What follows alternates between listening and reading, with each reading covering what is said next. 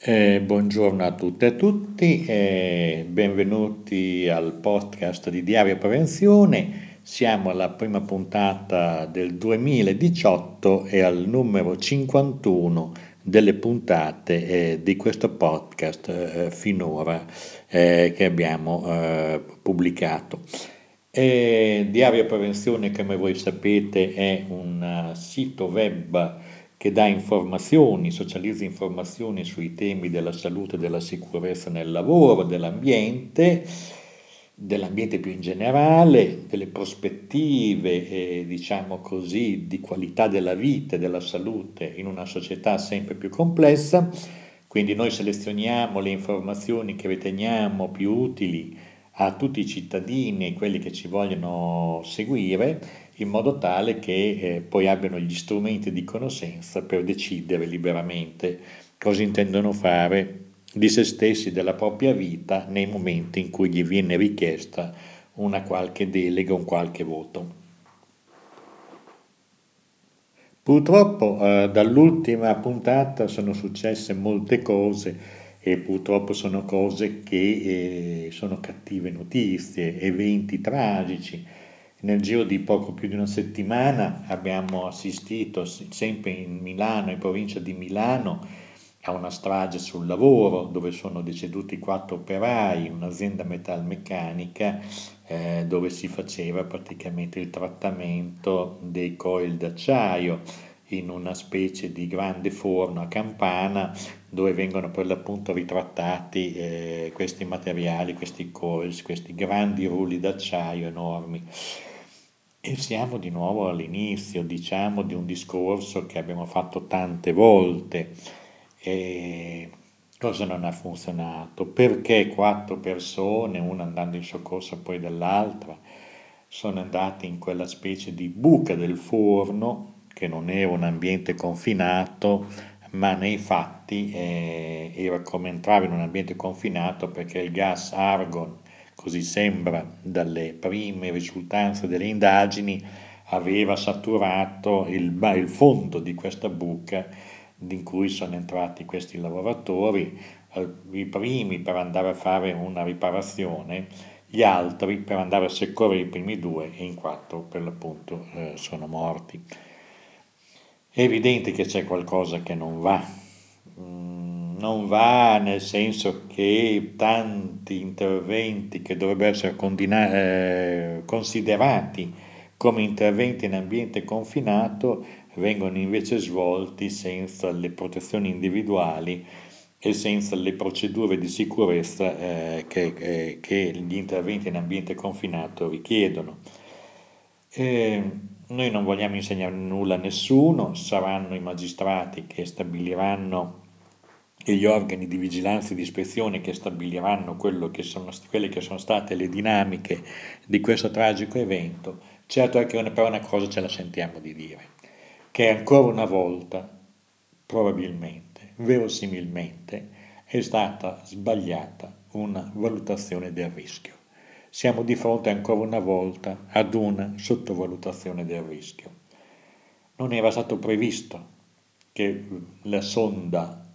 fosse rotta, la sonda che doveva allertare, non era stato previsto che una valvola di argon avesse, fosse praticamente rimasta aperta o avesse avuto un guasto e mh, avendo fatto magari queste operazioni altre volte ed erano andate bene, questa volta per la coincidenza di due o più fattori non previsti, siamo stati messi di fronte a una strage. Qui c'è un problema di fondo che è quello che, di una metodologia che non deve essere adempimento alle norme, ma che deve essere una pratica giorno per giorno quando si fanno le cose in qualsiasi tipo d'azienda, che vi sia una corretta valutazione dei rischi sul campo prima di procedere in situazioni palesemente a rischio. Non fidarsi mai è solo dell'esperienza, perché non è mai successo prima, non vuol dire che possa succedere. E questo purtroppo è quello che è successo, l'abbiamo detto tante volte, eh, il problema di aver visto la, eh, la realizzazione del documento di valutazione del rischio come un'operazione didattica di scuola, di dimostrare che si è fatta diligentemente un elenco dei rischi, una loro approssimativa valutazione, che poi viene scritta, redatta in un documento che va a prendere polvere in un qualche scaffale dentro a, a un classificatore, non serve a nulla. Non serve a nulla. Il documento di valutazione del rischio usato in questa maniera non serve a nulla. Quello che serve è giorno per giorno, quando ci sono problemi che sono fuori da qualsiasi standard governato e controllato, si faccia una valutazione. Deve essere quasi istintivo come andare in bicicletta, come sapere andare in bicicletta, fare queste cose. Purtroppo non è entrato nella nostra cultura. È anche una delle ragioni per cui si ripetono queste tragedie, questi incidenti gravissimi. Su Diario Prevenzione abbiamo pubblicato mh, diversi documenti eh, perché, per dare anche ragione di quello che sta avvenendo. Dice il documento della, diciamo questo, del documento della CIP, della consulta, della consulta eh, italiana interassociativa per la prevenzione che associa tante associazioni diverse. Dice servono l'attenzione, l'impegno continuo da parte di tutti gli attori in gioco, ma soprattutto da parte di chi nella conduzione delle imprese, nel governo della cosa pubblica, ha maggiore responsabilità nell'attuazione del rispetto di quanto le norme già esistenti prescrivono per la salvaguardia. Eh, diciamo che al dolore, eh, dice ancora questo documento, al dolore per le morti si unisce l'amarezza e la rabbia di chi opera per la prevenzione e continua ad operare anche davanti a questo muro di indifferenza verso le, le i valori della vita e del lavoro. Certo i controlli vanno potenziati, ma occorre anche che chi giustamente lo sostiene si impegni concretamente per ottenere un adeguamento delle risorse degli organi di controllo, che tutti, tutti gli organi operano con risorse limitate e in costante diminuzione e io credo che sia molto ragionevole questa denuncia che viene fatta dalla consulta a firma del presidente dottoressa Susanna Cantoni, ma vogliamo dire che non è solo e soltanto, è certamente un problema di controlli,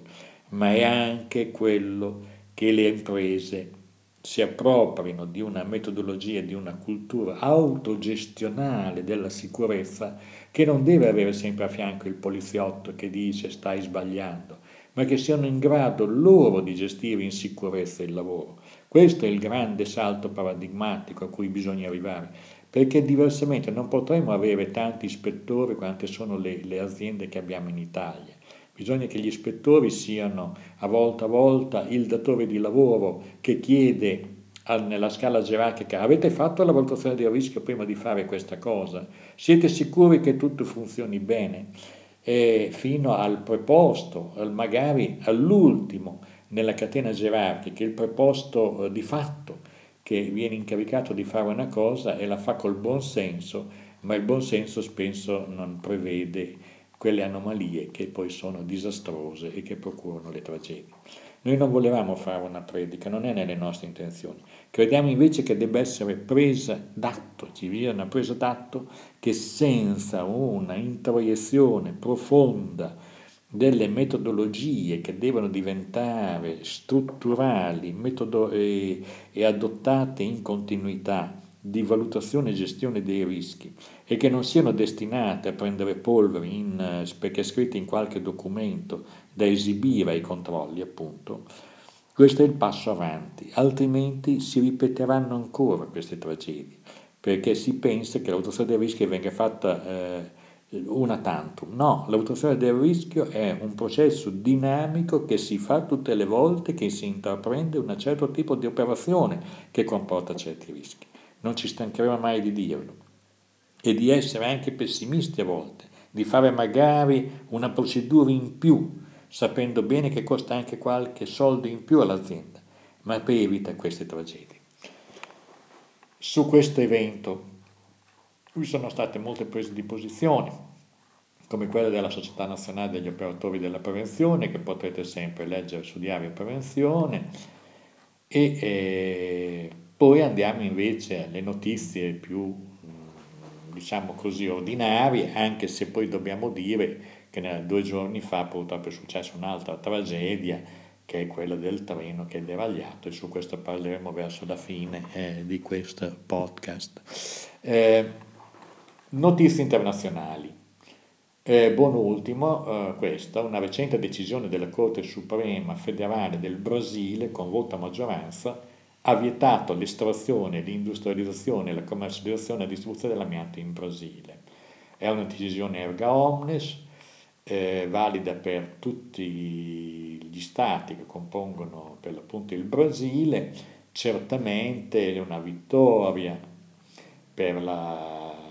ispettrice Fernanda Gianna, Giannasi, per eh, gli avvocati che per anni hanno perorato questa causa, sapendo bene che il Brasile ha fatto un uso intensissimo dell'amianto, perché è andato in Brasile eh, più volte, come chi vi parla, e abbiamo visto per l'appunto distesi infinite di case, piccole case, a volte baracche delle favelas, coperte con ondulina di amianto e questa è una tragedia con, sì, con questi materiali eh, a tettucci ondulato, di, chiaramente di eh, cemento amianto, di fibrocemento e sono migliaia e migliaia di tonnellate di smaltimento. Quindi è un passo avanti, ma il problema dell'amianto in Brasile rimarrà per tanto tempo un problema tra i tanti problemi che ha questo paese. Andiamo oltre, vediamo invece, eh, eh, diciamo praticamente una cosa più leggera, anche se invece poi tanto leggera non è, eh, la Fondazione Claudio Sabatini con la propria newsletter ci rende noto che sono stati fatti casi di studio sull'industria 4.0 in Emilia Romagna, eh, c'è, ci sono praticamente una serie di saggi che potrete leggere andando direttamente sul sito eh, di Diario Prevenzione. Poi andiamo adesso a vedere altre cose che sono nelle pagine successive del sito. Come voi sapete il sito è stato rinnovato e ha una sua diario-prevenzione.it, è un sito nuovo ormai che ha eh, qualche centinaio di notizie nuove, stiamo ancora recuperando il vecchio sito per metterlo nell'archivio storico. E cosa abbiamo visto di, di importante? Ah, volevamo segnalarvi naturalmente un grosso lavoro che è linkato in Diario Prevenzione che è stato pubblicato da Punto Sicuro. Eh, si tratta eh, del, dell'articolo di Tiziano Menduto morti per esalazione di gas, come prevenire questi infortuni. È un articolo molto lungo, un'intervista, scusate, che è stata fatta a un tecnico esperto di, eh, diciamo, di eh, lavoro in, a rischio in ambienti confinati, diciamo è il dottor Adriano Paolo Bacchetta, coordinatore di spazioconfinato.it, che è un altro sito che tratta questioni di salute e sicurezza e in questo articolo, in questa intervista, si possono apprendere molte delle cose che noi abbiamo cercato di accennare sulla rischiosità del lavoro e della manutenzione quando si opera attorno a forni di questo genere che hanno anche per creare l'ambiente eh, di eh, trattamento argono, azoto, quali rischi vi possono essere perché è come lavorare in ambiente confinato anche se sono ambienti che non hanno sopra un, non sono dentro a un, effettivamente un ambiente confinato ma sono delle buche in cui andare a lavorare. Non vogliamo inoltrarci perché questi materiali li potete leggere e andiamo oltre, andiamo a vedere invece altri temi. È uscita la, la, la, la, direttiva protezione dei lavoratori dall'esposizione da agenti cancerogeni e mutageni in gazzetta ufficiale in data 12 dicembre. Il testo della direttiva che dovrà essere recepita come aggiornamento anche nel decreto 81 eh, dalla Repubblica Italiana, quindi anche noi avremo un periodo in cui dovrà essere recepita questa direttiva è un dispositivo che va letto attentamente perché è stato evitato che fossero fatti dei peggioramenti sostanziali, ma vi sono anche alcuni miglioramenti, ma non vogliamo in questo momento aprire sul podcast. Questi sono materiali che vanno studiati in, in documento, in scrittura, in lettura e non ascoltando per l'appunto il podcast. Il podcast invece serve a noi per segnalare un, un, inter, un intervento abbastanza importante che tratta più in generale la questione della sanità sulle liste d'attesa del nostro amico Jean Olivier Mallet, che è un sociologo che ha lavorato molto all'Università di Pisa ed è in collegamento anche con università francesi e che studia da anni i servizi sanitari nazionali. Poi cosa vediamo? Vediamo un, una serie di materiali invece importanti. Uno di questi è un materiale del 22 gennaio, la prevenzione senza ossigeno e qui c'è praticamente un esposto, un documento molto lungo e complesso in cui si illustra quali siano le condizioni in cui si trovano ad operare gli operatori della prevenzione. Cioè, ancora una volta eh, siamo di fronte a una grande difficoltà che hanno questi operatori perché in qualche misura sono delegittimati, cioè non c'è più una spinta da parte di un movimento dei lavoratori sindacali che chiede più attenzione, più salute ci sono delle prese di posizione quando gli incidenti sono avvenuti di richieste di maggiori controlli, salvo poi che quando un controllo mette in discussione l'esercizio di un'azienda e che l'azienda possa continuare a lavorare, si aprono delle contraddizioni terrificanti. Pensiamo per un attimo cosa vuol dire tutta la questione del siderurgico di Brindisi dove succede di tutto e di più dal punto di vista della complessità gestionale degli interessi che stanno attorno per l'appunto alle acciaierie eh, di, di, Brindisi. Eh, andiamo a vedere poi invece un grosso lavoro che è stato fatto, questo è un tema molto tradizionale, però che trascina per anni un dramma enorme che è la, i morti per amianto. Cemental presenzia il presidio a Reggio Emilia lunedì 29, quindi lunedì prossimo, perché ci sarà il proseguimento del processo e dentro a questo processo insomma, ci sono preoccupazioni che ancora una volta o per diciamo, decorrenza dei termini o per interpretazioni non sempre corrette si vada a, se non alla soluzione, comunque a una sfumatura delle responsabilità penali di tanti, di, di, di in questi casi di un gruppo di, di imprenditori, di impresa, cioè di, responsabili di impresa, sul fatto che molti lavoratori contaminati si sono ammalati e sono morti. Molti lavoratori esposti alle fibre del cemento, amianto sono deceduti o si sono gravemente ammalati o stanno ancora soffrendo di patologie pesantissime. E quindi nel, riportiamo dal sito della FEVA tutta la documentazione inerente al processo per cui quelli che sono interessati eh, possono andare a vedere queste cose. Eh, ci informano Finfiom e Wilma di Milano che ci sarà un tavolo tecnico presso il prefetto sempre in riferimento alla tragedia che è successa a Milano eh, dei quattro lavoratori che sono morti nell'azienda Lamina. Poi noi andiamo a vedere mh, questa, un'altra tragedia ancora, ci dispiace che questo numero 51 sia praticamente eh, denotato, è connotato da, da questa caratteristica di tragedia. Altre lavor- persone, lavoratori che stavano recandosi al lavoro, sono morti sul treno che è deragliato, era un treno di Rete Nord e la tragedia è enorme perché pensiamo alle migliaia di persone che viaggiano sui treni pendolari per tanti anni su queste ferrovie molto spesso non si fatto non si sono fatti investimenti adeguati e probabilmente l'intenso utilizzo porta anche a delle obsolescenze precoci anche rispetto a quelle che sono previste o programmate. Cioè noi non sappiamo cosa sia stato, è difficile dirlo, è probabile, ma non sempre verosimile che siano 25 cm di binario che hanno procurato questo disastro. Certo è che in ogni caso c'è stata una defiance del sistema strutturale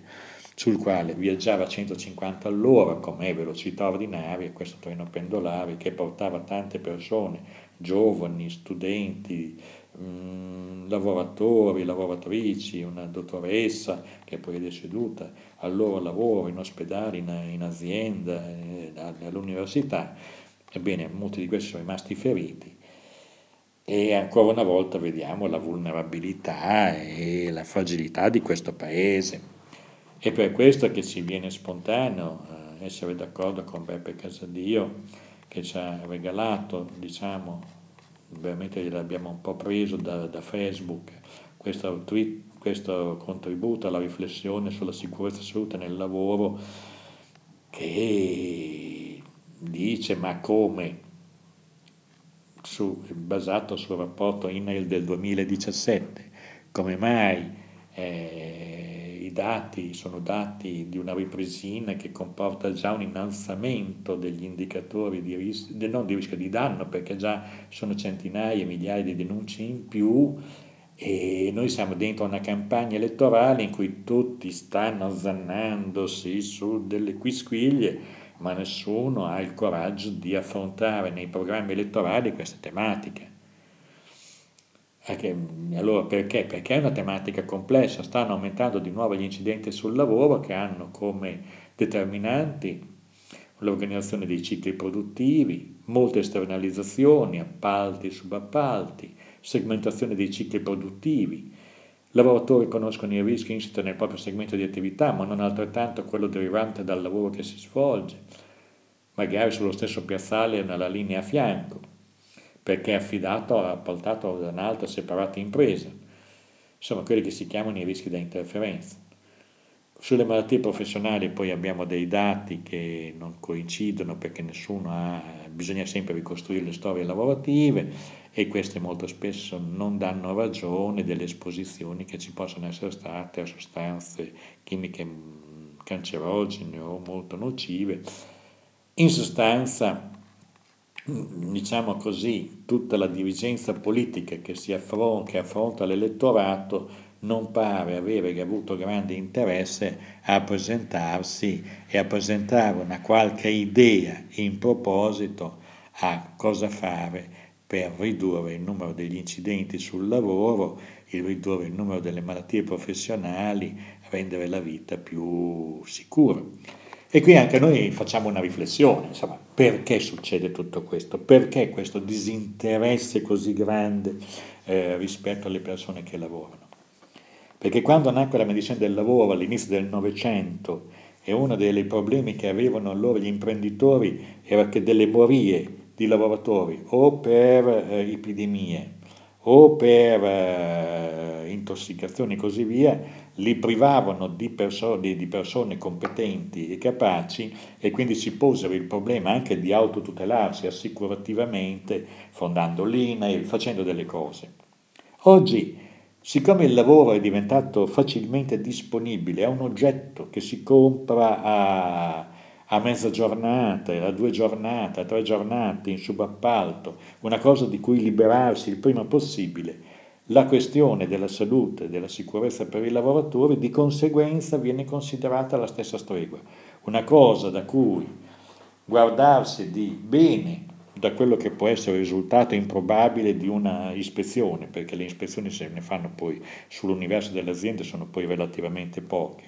Quindi tutti gli adempimenti formali e burocratici si pagano fior di consulenti costosissimi per avere i, i classificatori pieni di carte che prendono polvere sostanzialmente inutili. Poi invece, invece di gestire i rischi seriamente, con capacità, con competenza, giocando anche sul fatto della complessità di questo momento, per cui tu hai nella stessa azienda 4 o 5 subappalti che lavorano, 4-5 esternalizzazioni, con, si fa finta che ciascuno, ognuno poi si arrangia per i suoi e in questa maniera si hanno dei risultati terribili perché c'è la perdita del governo del sistema di gestione della sicurezza. Queste sono cose drammatiche, bisogna veramente ragionarci sopra perché altrimenti si rischia per davvero un peggioramento drammatico. Qualora noi avessimo un'ulteriore ripresa, pari a ritorno a volumi produttivi in fatto di ore, in fatto di volumi di produzione, pari a quelli prima della crisi, noi avremo di nuovo un'impennata mostruosa di, di incidenti, perché nel tempo in cui la crisi ha operato vi sono stati purtroppo dei processi di decadimento degli aspetti di gestione della salute e sicurezza nel lavoro. Quindi la preoccupazione è tanta, quindi bisogna assolutamente eh, prendere, in mano, prendere in mano questa materia, tenendo conto anche di un fatto, che sembra veramente sparita dalla cultura politica e di eh, amministrazione quella che è il concetto di patrimonio di salute della popolazione. Parlare di questo sembra parlare di una cosa a cui non gliene frega niente nessuno. Eh, tutto il sommato, ciascuno poi si arrangia, si rimane ferito, vabbè, cioè l'idea fondante che è stata la base per la costruzione del, del, Servizio Sanitario Nazionale, che è stata la base della costruzione dei sistemi di prevenzione territoriali, che è stata la base delle stesse direttive europee, perché senza non ci può essere una ripresa economica e sociale e, una, e, un, e un progresso sociale serio. Se viene intaccato il patrimonio di salute, questo concetto pare che sia sparito dalla cultura in particolare di quei dirigenti politici che oggi si apprestano ad affrontare il corpo elettorale, diciamo così, il giudizio eh, dei, dei, cittadini. Tant'è che eh, molti, mh, mm, noi abbiamo cercato nei programmi, cioè, mh, mm, forse ci sarà sfuggito, ma sul tema specifico salute e sicurezza nel lavoro, tutte le organizzazioni di partito che si presentano alle elezioni, quasi tutte, ma non ci pare di, di sbagliare di tanto, non hanno presentato un, alcun discorso sugli aspetti della salute e della sicurezza. E questo è per davvero inquietante. Con, uh, questo, con questa riflessione che non è ottimistica,